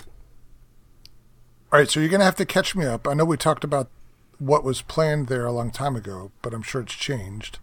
It's not just a flying event, right? There's the, the swap meet or expo or something, vendors. Ab- absolutely. I haven't done a really good time job advertising this properly, but it is a, uh swap meet and vendor show. We haven't received a lot of vendors uh, for several reasons. One, it's new, so they're not sure. Uh, number two, there was just recently a show at Apache Pass where there are a lot of vendors there who aren't going to make the trip down.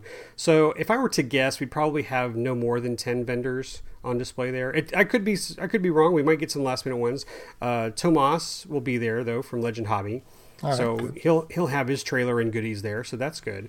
Um, and we'll have a couple of vendors that sell goods. Maybe big is it Big Dog RC? Is that correct? Yeah. Okay, so he might be there. Uh, I don't have the vendor list, so I'm sorry I can't provide that. But I know we've sold probably ten swap meet tables so far, and the the number I've been told as far as the number of pilots are expecting is 150. Oh, that's Holy pretty good. moly. Yeah. Wow. That's a lot of thunder. It's a lot of thunder. I mean, and oh, here's a cool little thing. This just came to me from the uh, guy running the event. Uh, Fred Massey texted us, I guess it was last week, that there's a huge section uh, roped off for l- these pilots from Louisiana. so, yeah, is They're- that some special thing? I saw that. I like, them. well, it's like it's I think it's their version of the Texas Warbird Thunder.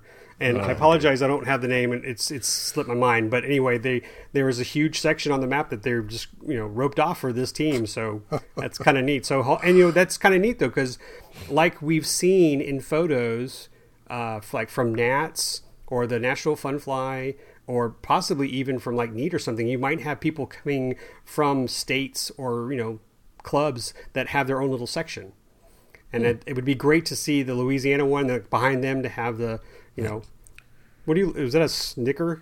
I was thinking the, the Cajun Air Force. Yeah. it was- okay. It could be the Cajun Air Force. There's a Cajun uh, Navy, so Yeah. So we have the Oklahoma. We have the you know Oklahoma people from Oklahoma. It could be a whole district. You know, eight. You know, setup. But I digress. That that's just part of the fun. And so whatever we you know we miss, we're definitely going to ask people for their thoughts and ways of making it better. But it's just it's it is so cool to see how it's coming along. You know, we've just had an idea. It's like how it came about because Toledo shut down, and so they're trying to do something like Toledo here. Um, and kind of like best i didn't get to go to the first one so i didn't know how well it was or whatever but when i went to the second one it sold me and that's why i went every every year after that so hopefully we can do that we can get this one going learn from our mistakes make year two incredible all right, cool. And everything's at one location. so he's basically you know taken out a huge hay area and said that's it's ours now it's called thunder field All right, cool. So it's permanent. it's permanent All right. i'm the treasurer for now. we have zero dollars in the club funds, so it's an easy job for me because everything is everything else is the entity for the expo. The field, the club itself is zero.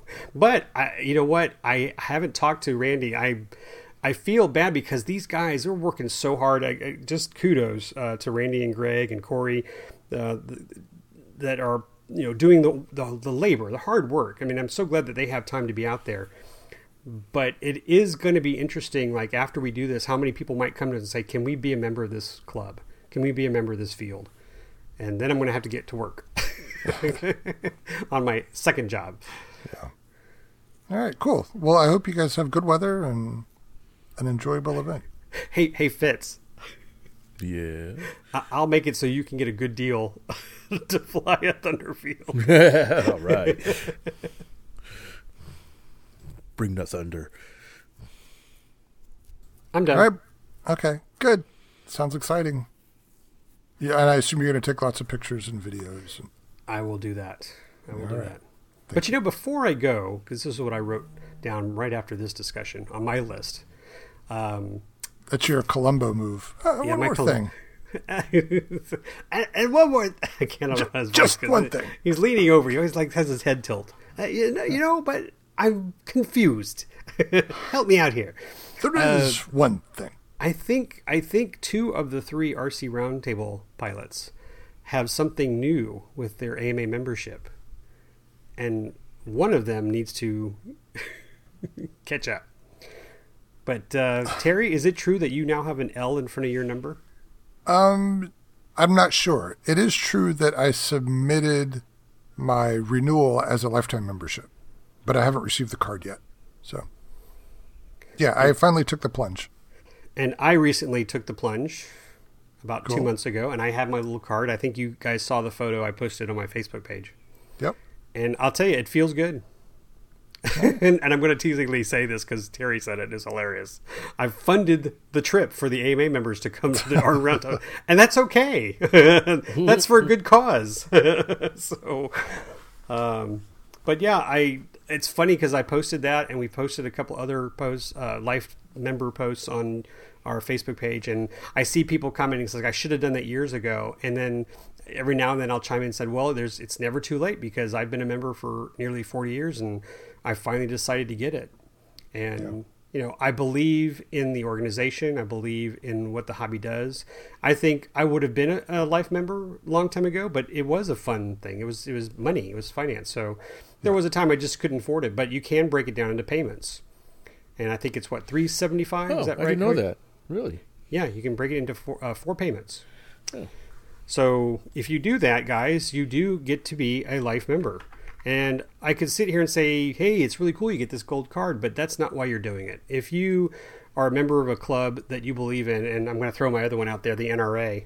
Uh, I'm not a lifetime member with the NRA. I've always thought about it too, and I might change my mind suddenly. But I typically renew my NRA for five years every time, and I, I believe in that. I believe in the Second Amendment. So I if you're out there listening and you're on the fence and you're saying, "Well, that's a lot of money," it is, but you're supporting a group that's trying to keep this hobby alive. And I know that this the recent you know four or five years with the FAA has been tough, but the fact is we're still here, And the fact is, we're working to get things done for our clubs and to make sure that they're still flying.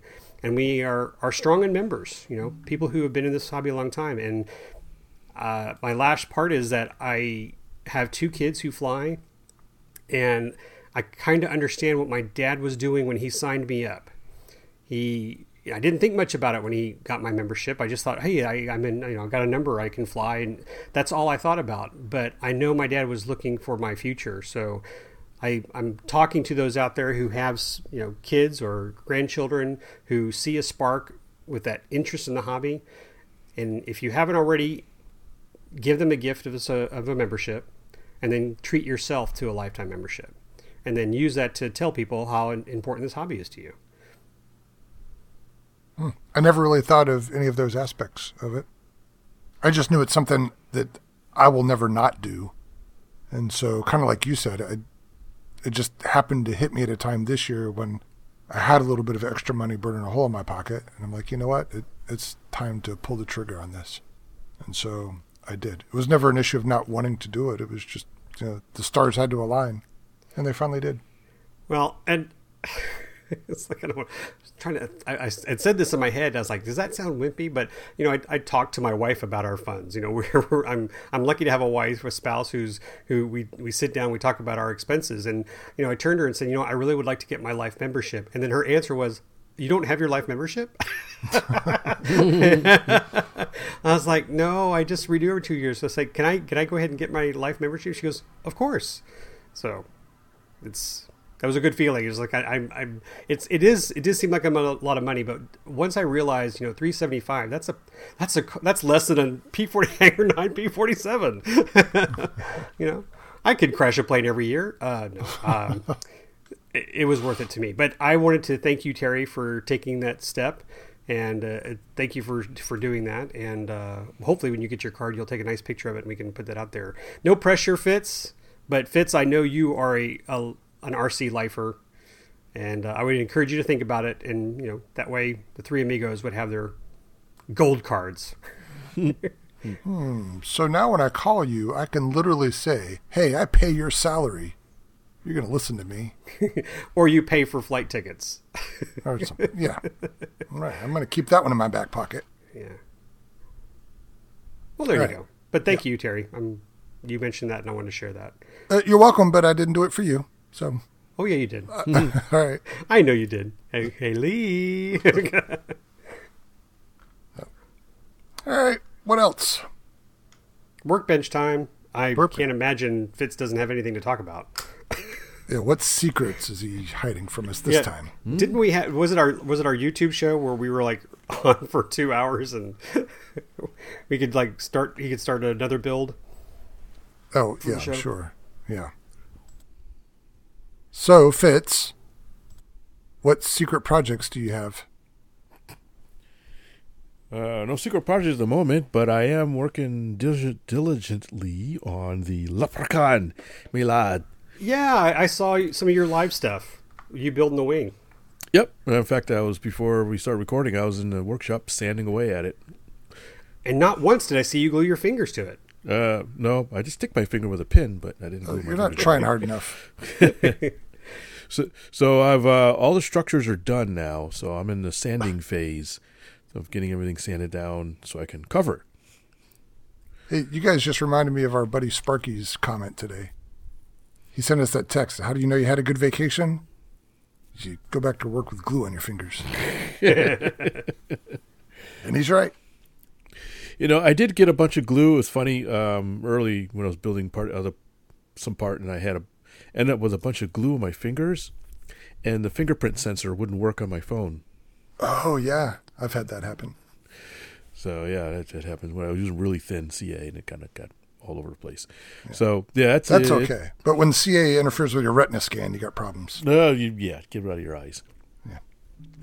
So yeah, I'm trying to get this thing. I have a deadline now. I just talked to the the editor today. Uh oh. So I've got a deadline. like, dar, dar, dar. so uh, hmm, I wonder if I can bring some pieces to the round top, work on them there. Oh.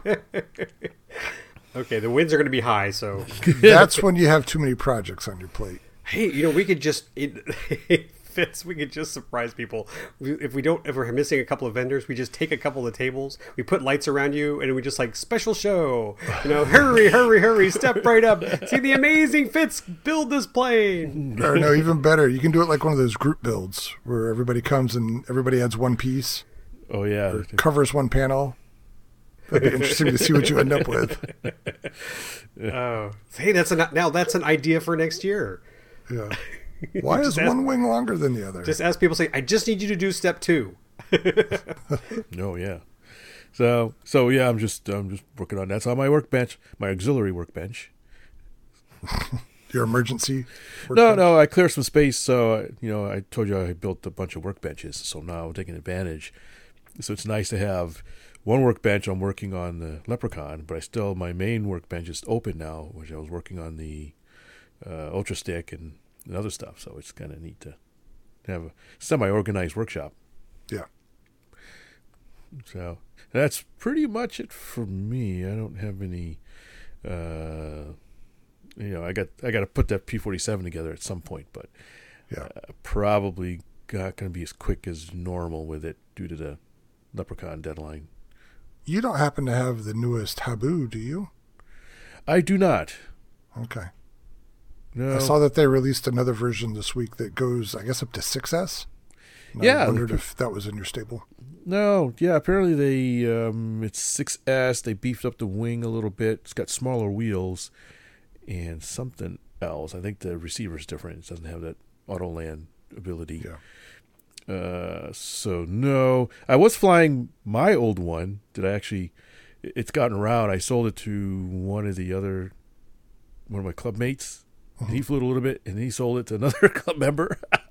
so they asked me to take it up and trim it out and stuff for him. Uh, Okay. So it was kind of neat to fly it again after uh, after been a while. Yeah. Uh, so it's e- very easy flying handling jet. Cool. So it'd be neat to see the performance on 6S power. Yeah. I think it's 4 to 6. Yeah, You get to choose. The- yeah. the original one was three to four. Yeah. So that's interesting that they uh, amped it up. Well, kind of makes sense, I guess. Yeah. So that's it for now. I'll update you guys when other stuff gets in the process. Will you? Really? Maybe. Yeah. That's what I thought. What about you, Lee? Well, I was hoping if we crammed this weekend to get the Banana Hobbies B25 done. And we did make some progress. But I ran into some snags and then took a step back and realized I, I didn't want to rush the rest of the build. So we put it on hold. But it's it's coming together. I mean, it's I think that model's made of snags, isn't it? well, it, it took me forever to get the wiring done, so there was some questionable questionable soldering and stuff inside, and a couple of the servos weren't working because you know we figured that was going to happen with it being underwater. Um, but I was kind of frustrated that the servos I bought that I thought were going to fit as direct replacements are too big, and Mister Terry here just wants me to cut up the foam, uh, but that ain't the solution, buddy, because the servos slip into plastic pre-molded pockets. So I don't want to. Fitz, I hear excuses. What do you hear? I don't. I'm not going to dig those out. Blah blah blah Uh, yeah, blah blah yeah. blah blah. Just going to hot glue the servos to the side of the fuselage. But Terry, foam is precious. I couldn't. so uh, that being said, uh, I was impressed. Ryan, you know, wanted to do some work on it, and it's you know it's technically his plane, but we uh, you know he did his first spray painting job on the wing tips, the wing panels, and he did pretty good. I mean, I you know whenever he'd made a mistake, I told him you know what he needed to do differently, and then Oh, so you're giving him painting tips? Uh, damn. Damn, damn. Sorry. That was a low blow, wasn't it? I'm sorry. So- I took a father son bonding moment and I, I am not it. coming back from this for a while. I'm just going to have to stop talking and um, reevaluate my friendship with my buddy Terry. Oh, come on. if I didn't that- tease you, you wouldn't come back. For, was you've seen those stupid contests they have where those guys slap each other's faces. I don't get it, but damn it, I think it was me against the 300 pound Hulk or something like that. Just smack me. You smacked the teeth right out of me. Smash. right. But slap me back. Come on. Hit me with your best shot. No, I can't. I'm. I'm too kind. I'm I'm good at heart. don't I don't crush people's souls. so yes, we spray painted the wingtips, and he did a good job. So All I'll- right. now we're done. Uh, after that, I just need to uh, work on the planes that I'm bringing to ground top. That's all I got for you. No other work has been done. Just the just that one. Okay, that's your whole workshop story. Uh, yeah, that's all I've been working on in my workshop. As far as what it looks like, it is a terrible mess. I still have planes from Best in the garage. They have not moved into my workshop because I've kind of run out of space. So I digress. Let's move on. I'm. That is it. Okay, The end. right. End well, scene. I've Exit stage left. I've got a couple things I want to talk about from my workshop, and Lee, I'll just give you an open invitation when you see your opportunity to to hit me with a low blow. You just come on in. Don't be shy. I deserve it. No, that, that you're absolutely right. I should not be giving painting tips. Oh. um, all right. So the first thing I want to talk about is my Kyosho Valencia, which is the 1980s motor glider I talked about in our last show. And at that time, I was contemplating using the stock motor and gearbox. I knew I wanted to use the stock propeller just because it has a very unique look. But uh, with this particular airplane, the motor and that heavy NiCad battery were all the way at the front. So if I use lighter equipment, I was just going to have to add some lead weight. So in the end, I ended up sticking with the stock gearbox, stock prop, stock motor, and this is a brushed 05 size motor, normal size. And I experimented with batteries. Though originally it would have had a six cell, 1200 milliamp hour NiCad with the Tamiya connector, you know, classic 80s stuff. And I did a test run with that kind of battery. Maybe my battery was old or something, but it didn't put out that much power. And I've got the numbers around here somewhere, but it wasn't very impressive. And so I tested it with some other batteries, including a two cell LiPo and a two cell A123. And those would have worked, of course, with the two cell LiPo. These were 2100s. I would have had to add some weight to the nose. And that's when I made those socket weights that I talked about earlier. I was going to have to add, I think, about an ounce and a half, or maybe it was two ounces with the 2100. Oh, I forgot to mention this model was originally designed for three standard size servos, which are behind the center of gravity. One of those servos operates the switch, the, a mechanical switch that's the motor on off. Got rid of that sucker. Now it has a 50 amp speed control, and then one servo each for rudder and elevator. And I replaced those with uh, E-flite 9 gram servos, which are plenty big enough for the performance envelope of this thing. So I'm sure that I saved a few ounces behind the CG with that move. And so consequently, I didn't have to add as much weight as I was expecting to the nose when I used a lighter battery. But anyway, and you guys feel free to ask questions anytime. I could go through all the iterations here, but what I ended up with was a three cell A123 as my battery, and I think I added about an ounce of weight to the nose to to balance with that battery. So why'd you choose the A123 out of curiosity? Well, no, it's more about voltage. So with the two cell LiPo, I think I was pulling 25 amps, which is enough, but you're not making a whole lot of power with only two cells. And I felt like that motor was capable of pulling more than 30 amps continuously without doing any damage. And you know, typically, I think an 05 size motor, especially one that has replaceable brushes and you know all that kind of stuff, is good for at least 30 amps and that was kind of my target. And then when I went to a three cell lipo, uh, Yeah, the so amp much. draw, the yeah, it jumped up to almost forty, which probably would have been okay. I don't think I'm going to damage anything at forty amps in this setup, um, but also I didn't think I needed that much power in this model either, because you know it's just a three channel motor glider.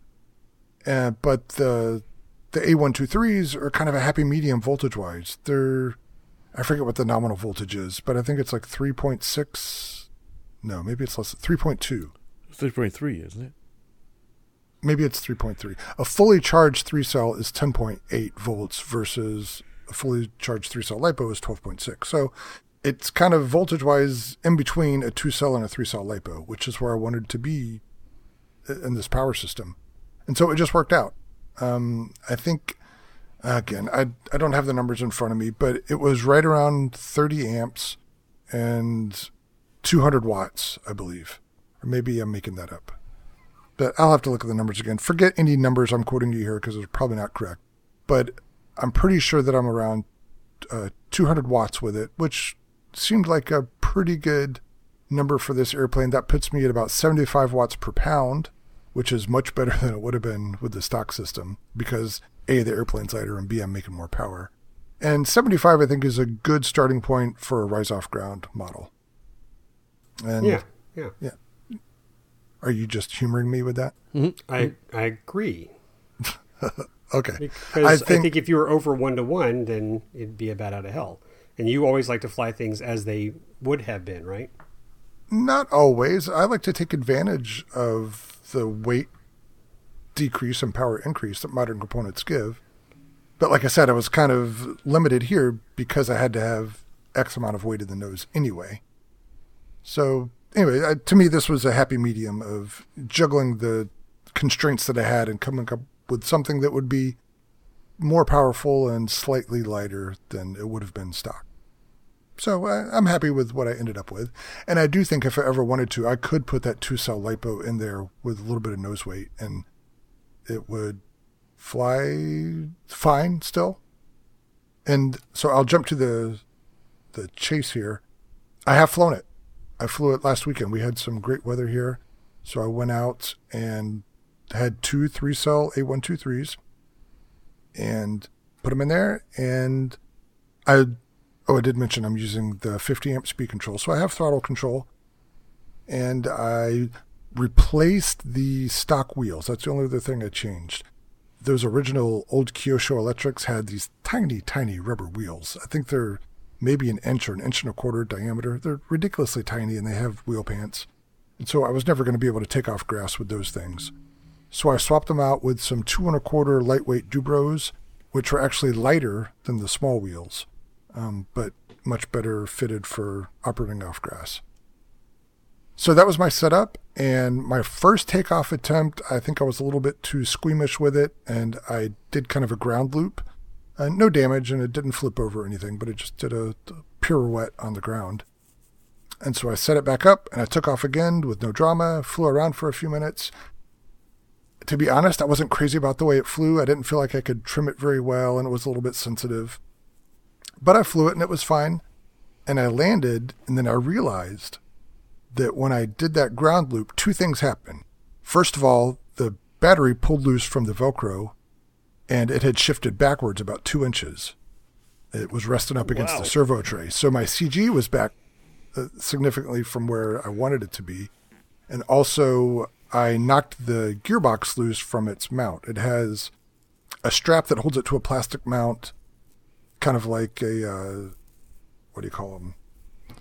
A hose clamp, and then also at the front, it's got a little place for one of the screws to go in to keep it from twisting.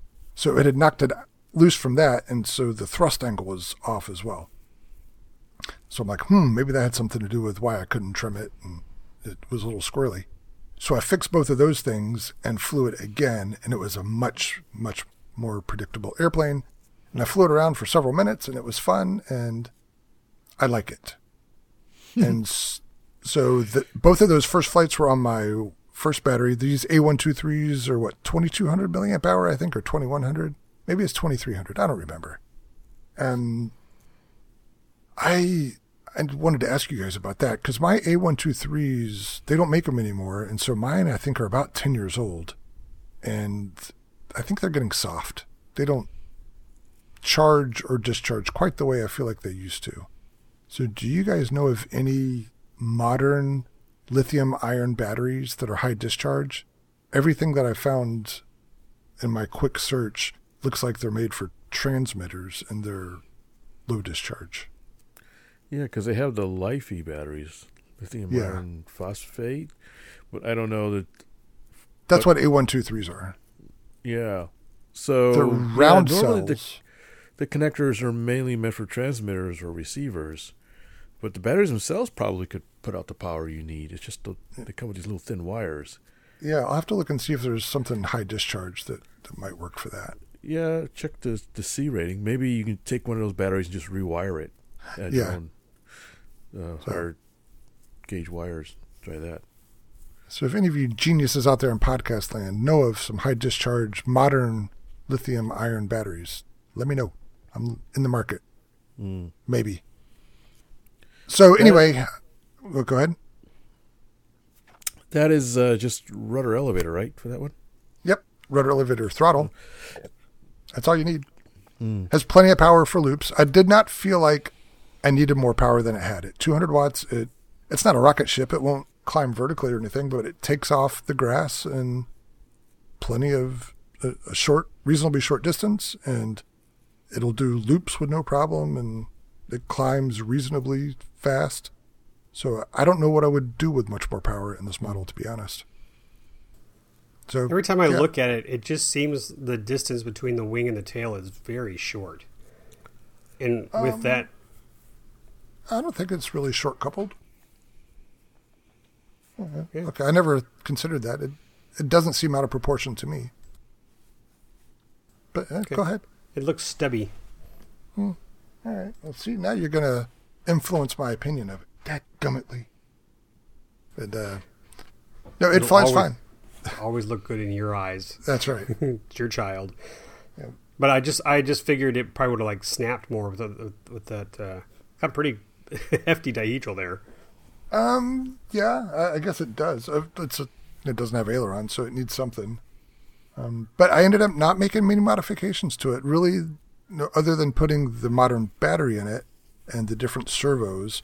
So for the servos, I just kept the original servo tray in there and added uh, another little piece of plywood, like some rails on the top, so I could fit the smaller servos in. And originally, the battery tray was this plastic cradle that just fit a six cell NICAD. And so I just ripped that out and put a piece of, I think, 16th inch plywood with Velcro on it. And you know, that's pretty simple stuff. But the wings, I didn't have to do anything to. You know, there's no control surfaces. They were already covered. They had the plastic wingtips, so they were just plug and play. And they have these little posts on it that hold them in place. So you slide them over the. It's got these wire joiners, so you slide slide the wing over the wire dihedral joiner, and then you rubber band them around these posts, and that's what holds it in place. So no screws or tape or anything. Hmm. And so yeah, it's from the exterior. You couldn't tell that it isn't stock. I don't think. I couldn't, or I didn't have the original spinner. So the original flights do not have a spinner. But since then, I've added one that I pulled from my stash, and it looks pretty good. You're running stock prop, right? Yeah, still running that stock fat Kyosho prop. Hmm. And I did have to modify the spinner cutouts a little bit to fit that, but no big deal. That's pretty neat. Yeah. So on my second flight with a different battery, I put a camera on each wingtip. Oh, did you drill a hole in it? No, I Oh, did not. So this is an interesting thing. I I, talked about my new Insta360 Go 2 camera, which I had the original Go, which is a tiny little thing, and the new Go 2 is not quite as tiny, but has uh, improved video performance. This new Go 2 comes with a mount. It's an articulating mount. It's got a ball joint on it, but then for the base, it's got this reusable sticky stuff. And I don't know what you call it, but I want to find some of it. But if you can imagine Reusable an adhesive stuff. surface that's Yeah. made to peel back off, and it comes with a little plastic pad that you put over it to keep it clean when you're not using it. Huh. So this is the intended purpose. And so I'm like, hmm, I wonder how well that would stick to MonoKote. And so I put it on there, and man, I really had to pry it back off. It stuck like glue. And the video footage turned out great. So for anybody who wants to use a camera like that on your model and doesn't want to drill a bunch of holes in it, it'll f- work fine on MonoKote. You have my guarantee until it falls off and then forget you knew me. But it worked great on this model. I was really impressed. So I didn't have to tape anything down or drill any holes or anything. I just plopped it on the place where I wanted it and went off and flew. And when I was done, I just pulled it off. So yeah, I had that on one wingtip, and then I had my older Go camera on the other wingtip with a mount that I modified to I taped it on. Um, but yeah, it all worked out great. I think I got some good footage. Um, I need to post that. And it's interesting because, you know, you do have a point, Lee. The fuselage is pretty short compared to the wingspan. So with these cameras out on the wingtips of this model, you can see all of the fuselage and then way far in front and behind it. Whereas with a normal standard model, if I put a camera on the wingtip, you just barely fit in the, the spinner and the rudder. But I had no problem fitting all that in on this guy. I'm looking forward to seeing the footage. Yeah. Yeah, yeah. So uh, I think that was it. No drama. I put in four flights that day. Um, it flies like a nice airplane. It's not very wind tolerant, I don't think. We had uh, changing wind conditions and it got a little bit gusty at times. And it was flyable for sure, but it's one of those, uh, probably like most three channel models, once the wind picks up a little, it's not as much fun. But I had a good time flying it. I'm happy with it. I hope I keep it around for a good long time. So what is that number? What's that count up to now for Kyosho kits for you? Ooh, I'll have to take stock here. Um, I've got the Petite Ballad. I've got the T33 that's not built. I've got the Duet that I'm working on. I've got the Valencia, so that's four so far. Mm, maybe that's it. Seems like you had another one. You want a Kyosho? I'm at Cessna 133? one. What's a 133? Oh, I'm sorry, 177. oh yeah, you have like five of them, right? yeah. Okay. Plus the one you gave me. Yeah, I was going to say you got one from me. that pretty beige one. Should, it's still it's still in the attic. That's oh really? Yeah. I haven't All done right. Well, my attic is is uh, insulated, so you're okay. Yeah, it's insulated with the foam of that Cessna. so that was your punchback. We're even now. Uh, No, are we? yeah, we are. That was the airplane I don't think that so. I I, you really crushed me, man. oh please. That And, was see, and then doing that, you could make no, you know, truth to the matter that you hurt my feelings. tough love, man. Tough love. So that Cessna, that foam Kyosho Cessna, was the airplane that I used to. My little parlor trick was to put the wing on backwards and fly it around, Yeah. trailing edge forward. And yeah, it's something I'd like to put together with the kids. You know, just have fun. And gosh, you know what- what was that other? Oh my gosh, you gave Austin a plane, a red and red and white plane. Darn damn it! I think they made batteries too, or speed controllers. Maybe it was. Oh yeah, what the? This was a balsa one, right? yeah, yeah. Uh, You know- what was that? I, I still have that one too. And Austin's floated a couple of times. He liked it, but I think you know he's moved up from there. but that is a good one. So never mind. I, you just made me think about that plane. So I'll have to take. I'll have to do a, a have a Terry day where I take all the planes that you've given me. We'll just go fly them. Yep, just take them out. And- I should and- do the same too. Fitz, how many how many Terry planes do you have? No, that, see, I wasn't trying to get into that because I have lots of stuff from you guys too. Do you? Do you? I do. I what do you have? Oh crap! Yeah, exactly. Call my bluff. there's the there's the. You I used to have a thunder and lightning You used to. until it, it got moist. Yeah, but even even when I dorked the uh, Corsair, I fixed it because I like flying it. Uh, no, I'm back to Fitz though. Fitz, what does he have that you got the uh, Val? So that's one. Is there anything else he's presented to you? You talking about Terry planes? Yeah, Terry planes. Oh, I got a couple when he moved away from Houston. Yeah. Do you do you fly them? Uh, no, I don't think so. Good. I don't. Tell, I tell me they're in your attic. That's not insulated. I can only remember the Ultimate and the Bearcat. But there may have been others. uh, yeah, the um, the uh, Parallax. Oh yeah, that too. How could I forget plywood overcast, Yeah, right. which is taking up half the garage? So anyway, I I wasn't trying to take stock of all that stuff. You guys don't owe me anything. No, nothing. Until we get that call one day. Yeah. so, anyway, that was oh, that was the first plane I wanted to talk about. We have time. I'll be quick with the second one. The other plane that I've been working on is the Amptique that I was gifted at the NEAT Fair. And that Oh, is this the one- that was questionably built?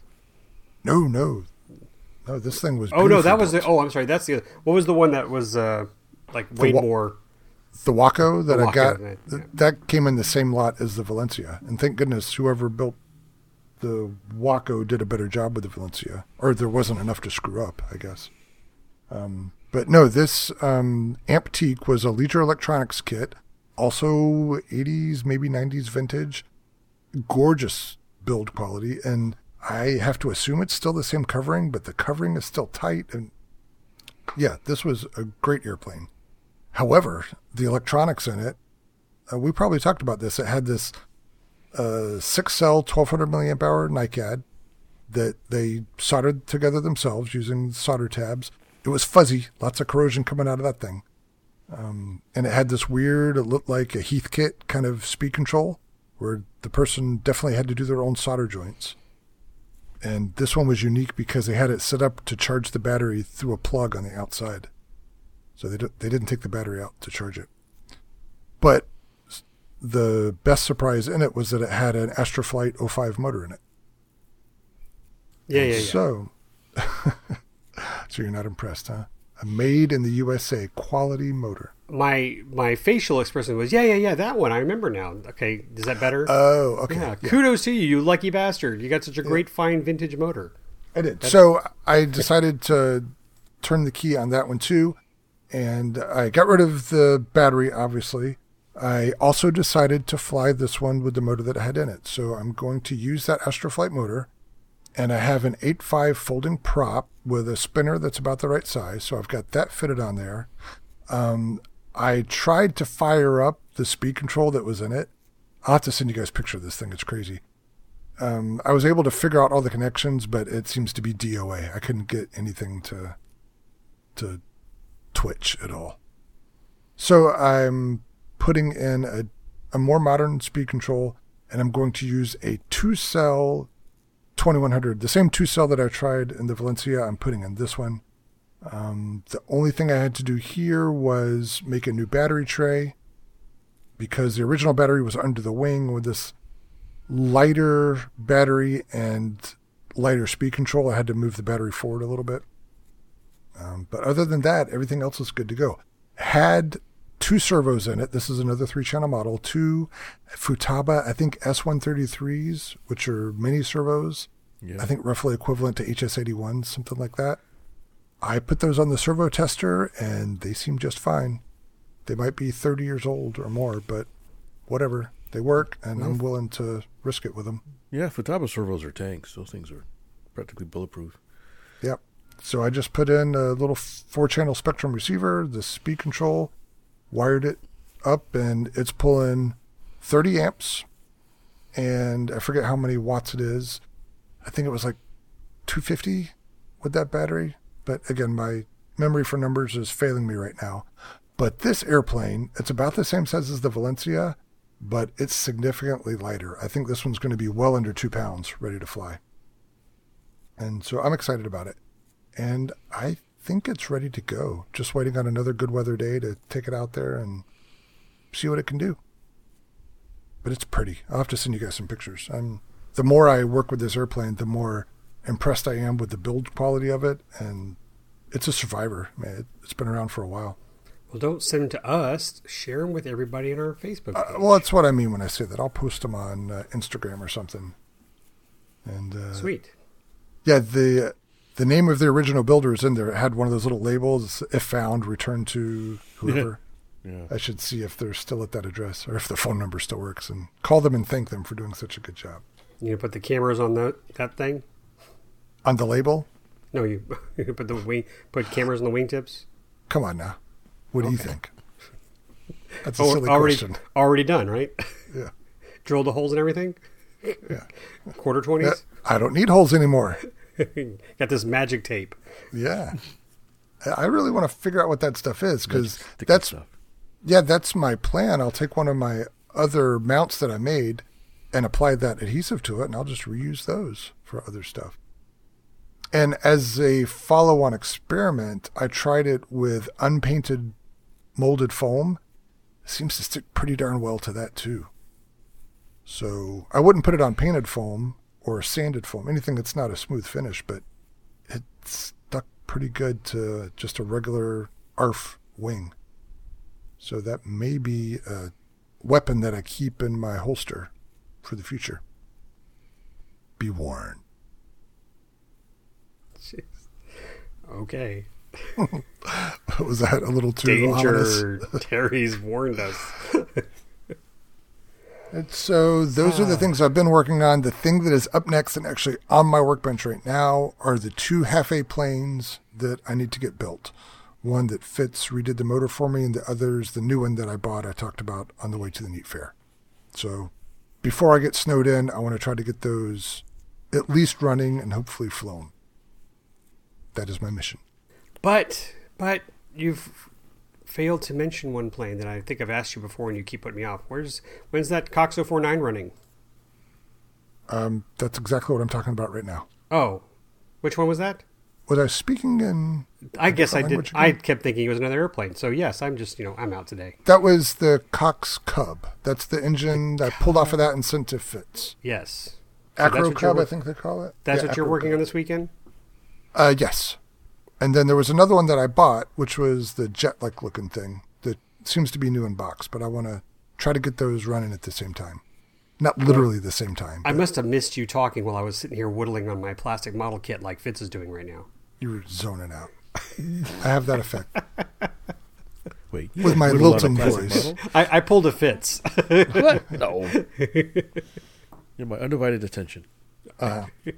he's been he's been way quiet. You need to So- pounce on him for a while. I'm going to thank Fitz in advance. Fitz, thanks for getting the engine running. I will fire it up with some New York oxygen and get that baby going, Wish you welcome. which is the same as Texas oxygen. They just tax it more. Hey. And did I mention on the show that I had the on the the YouTube show that I had the Cox 049 my little Cessna 150 running? Uh, did you say you had it running? Well, I sent you guys a video. I just wasn't Yeah. sure if I announced it on the YouTube show. Oh, 'cause I right. that's No. Did you fly it yet? not not yet. Although Austin's like Austin was outside with me. He's like, "So are we gonna fly this thing?" I said, "Yeah, we'll put some put some lines on it. We'll spin You around." live on a circles." frickin' cul-de-sac. What are you Yeah. waiting for? But the trees are in the middle of it. So. Oh, yeah. it's like the worst kind of cul-de-sac. I forgot about that. But I think we determined the lines don't have to be longer than thirty feet. So for the little ones, so I Yeah, think we I think we'd be able to do it in that. There's a little area we could probably fix it, and definitely want to do it over grass. I mean, this thing's like you just drop it from six inches, it's going to fall apart. All right. So does that mean you're going to hand launch it? Uh, I don't know. I might put some cardboard down or something. Or Jado? there you go. Slingshot. Just so yeah, I'm looking forward to that, but uh, won't be this weekend. I'm busy. Yeah, yeah. I got plans. Maybe Sunday if I get back on time. I'll maybe I'll do that. Okay. So yeah, we should make that our mission. To, in an upcoming soon episode to talk about our a control line adventures or And misadventures. Then we can determine how much how much did you throw up after the first flight. right? um, yeah, that's my I'm concern. I'm kind of nervous. I, after watching that, I think did I share that video of you guys with the guy flying the same Cox Cessna 150? on I don't YouTube? remember that. And he was it was like I don't. They had a little speed on it, and I think it may have been doing 40 miles an hour or something like that, whatever it was. But you know, he'd done his flight, and it was like half a tank. And he, as soon as the plane landed, he was on the ground. he was like, he was like, "Oh my god!" And he goes, and the other guy was like, "Can you imagine if it was a full tank?" so yeah, I might have. that to have reminds s- me. Remember the expo in California when the guy That had to guy? come out and rescue? Yeah, Oh, Oh, no. yeah. You remember what I said? Remember what I said? I said that would be me. The handoff. But I, I, you know what? Uh, speaking of that, I want to mention there is a great Facebook group for the control line. Let me see if I can give you the exact name. It's Control Line Flying. And how many people do they have? It's a good group. Is that called a 8,000 circle? Go ahead. What? Nothing. I was going to make a bad joke. Go ahead. How many people? It's a it's eight thousand members, but they are very active, and there are some really cool you know planes and builds and, and videos in there. So if you're on Facebook and you like Control Line, I recommend that group wholeheartedly. What were they called again? Control Line Flying. Oh, simple enough. Simple, simple enough. And I uh, think if you like the pickles and mayonnaise, there's probably a Facebook group for people like you. all right, buddy, pickle and pickles mayonnaise, and mayonnaise and mayonnaise. and you know what? It's so funny that this is this is just sad. It auto filled pickles and mayonnaise. Damn it! All right, so I just did that, and Is let's it see. a what- pregnant ladies group? It is a well, it is a community, and only sixty-eight people like it. but Terry was there. absolutely correct that it's there. There's a pickles and mayonnaise group. God help! Oh, it's actually it's not even a group; it's a page. So it's like a business or something. Oh my gosh! There you go, pickles and mayonnaise. You want to throw one in there, Fitz? Uh, is that a rule of the internet? It, if it's if you can think of it, it exists. Yeah, it's probably so. Great. Now I have. I'm gonna start getting pickle ads on my Facebook page. Thanks, Terry. but uh, yeah, control line flying. Look it up, guys, and then hopefully all three of us will put some U control stuff up soon. Yeah, All that's the goal. I know. I know Tony would appreciate that. He would. So do it for Tony. Do it for Tony. Hashtag do it for Tony. Make it so. All right. All right. I Well, that was a good the show. end. Yeah. Yeah, me too. That was fun. All right, let's Good see if we can actually wrap this thing up on the first try with no false returns Go straight to the end in less than two minutes. and actually say goodbye. All right. Well, there you have it, folks. Another fun-filled adventure with the three amigos of the RC Roundtable. Arriba! yeah, discussing all things models, mostly model airplanes, but not always. We hit boats and submarines this time. yeah. And pickles and mayonnaise. Yeah, Can we go to RC Pickle? You know, I got a. Speaking of pickles, I got a pickle Rick downstairs. Pickle Rick! yeah, you press the button, he goes. I'm a pickle! He goes. I'm turning myself into Pickle Morty. I'm Pickle Rick. I turned myself into a pickle, Morty! A pickle Rick! We made it almost 30 seconds before we had our first. and wait, I'm going to add to Fitz's though. Fitz, I've actually seen someone 3D print a pickle Rick and put it in the cockpit of the airplane. Oh, awesome. Yeah, uh, I like that. Idea. All right. See, Now we haven't done. deviated. Still talking airplane stuff. Uh-huh. That's how Couldn't it, be roll. great, wouldn't it, couldn't it be great if you could get a sound box on your plane that goes, Pickle Rick! Yubba dub dub. Morty! Morty! I'm a pickle! All right, we got a job to do, Fitz. you pick the plane, man. Let's get the sound. Uh, uh, yeah, that. Okay. Um, it, it, yeah, goodbye.